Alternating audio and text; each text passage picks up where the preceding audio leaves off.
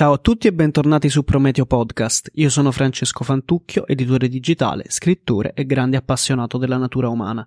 In questo podcast parlo degli argomenti che mi appassionano di più: psicologia, scienze, storia, filosofia e tanto altro. La puntata di oggi fa parte della rubrica dedicata alle 48 leggi del potere di Robert Greene.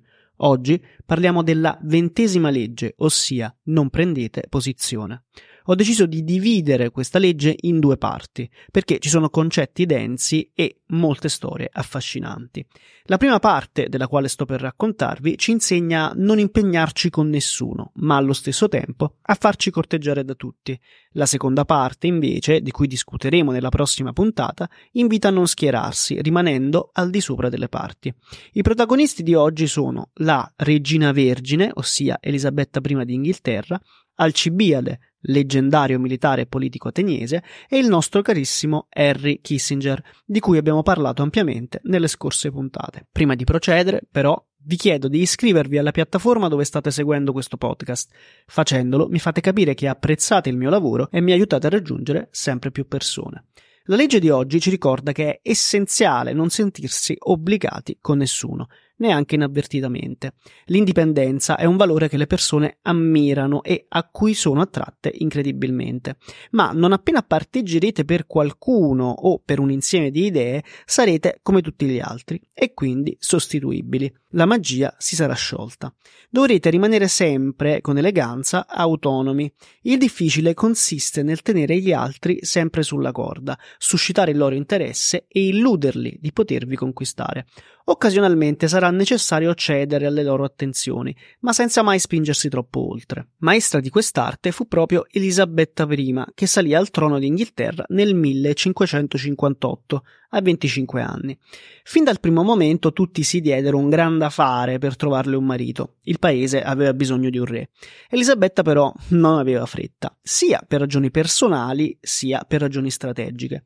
Quelle personali riguardavano un abuso subito da ragazzina e la morte di sua madre, Anna Bolena, dovuta a un capriccio di Enrico VII.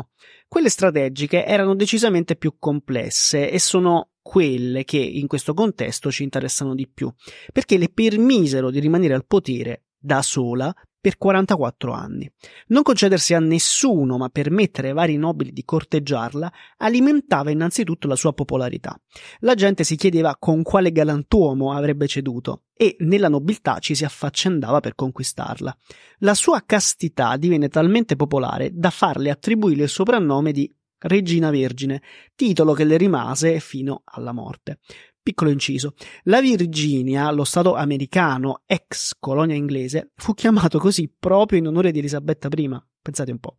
Torniamo a noi. Allora, Oltre alla popolarità, non sposarsi significava anche avere una potente leva politica.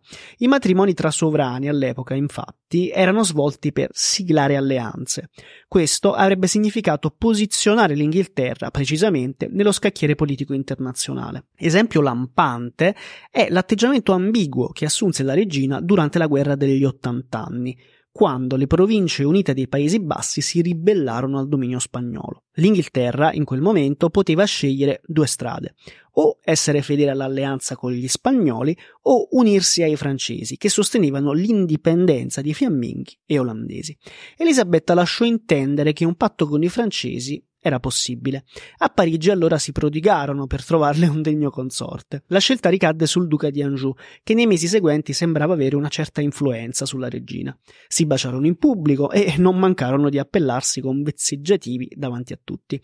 Non appena però fu garantita la pace futura tra Francia e Inghilterra, con un trattato, Elisabetta interruppe il corteggiamento, allontanando cortesemente il duca. Ormai avanti negli anni non era più in grado di generare figli. Le pressioni su di lei quindi diminuirono e fu libera di trascorrere gli ultimi anni del suo prosperoso regno in una discreta serenità. Elisabetta è l'esempio perfetto di chi sa padroneggiare l'arte di farsi corteggiare senza concedersi mai. Sapeva molto bene che se avrebbe ceduto alle lusinghe di un uomo avrebbe perso il suo potere. Allo stesso modo, cedere invece all'opinione della società l'avrebbe privata della sua autonomia decisionale essenziale per continuare a governare. Altro esempio straordinario di gestione del potere è quello di Alcibiade, politico e condottiero ateniese, che condusse la campagna di Sicilia nel 414 a.C. I suoi successi militari non andavano giù ai suoi oppositori in patria, che gli prepararono un processo per la sconfitta a Siracusa. Alcibiade decise quindi di non tornare ad Atene, ma bensì di collaborare con Sparta, l'acerrima nemica della città. Proprio quando il potere di Sparta era in massima ascesa, decise però infine di spostarsi in Persia e offrire la sua esperienza e i suoi servigi lì. A quel punto i persiani lo corteggiavano per la sua conoscenza di ateniesi e spartani, mentre gli ateniesi e gli spartani lo cercavano per scoprire i segreti dei persiani.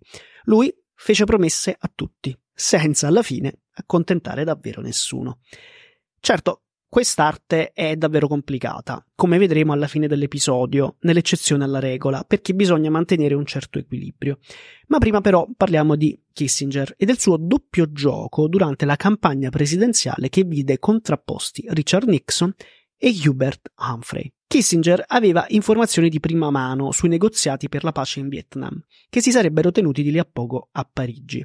Era disposto a consegnarli alla corrente di Nixon per fargli avere un vantaggio competitivo sul nemico in campagna elettorale. Allo stesso tempo, però, intrattenne conversazioni con lo staff di Humphrey, condividendo informazioni scottanti su Nixon.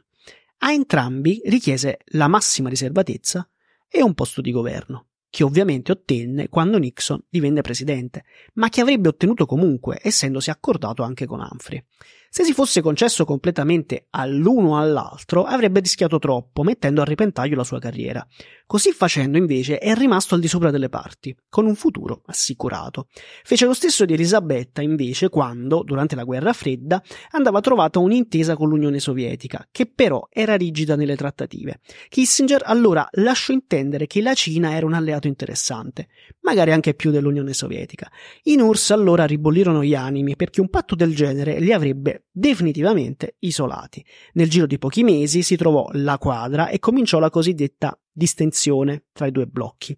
Come dicevo, ora parliamo dell'eccezione alla regola, che è piuttosto un avvertimento. Se teniamo i corteggiatori troppo tempo sulla corda, allora il desiderio si trasformerà in diffidenza. Bisogna essere bravi a capire quando cedere e quando, invece, allontanarsi del tutto, rivendicando la propria indipendenza. Per oggi è tutto, ma vi do appuntamento alla prossima puntata, quando concluderemo la spiegazione della ventesima legge del potere con la seconda parte.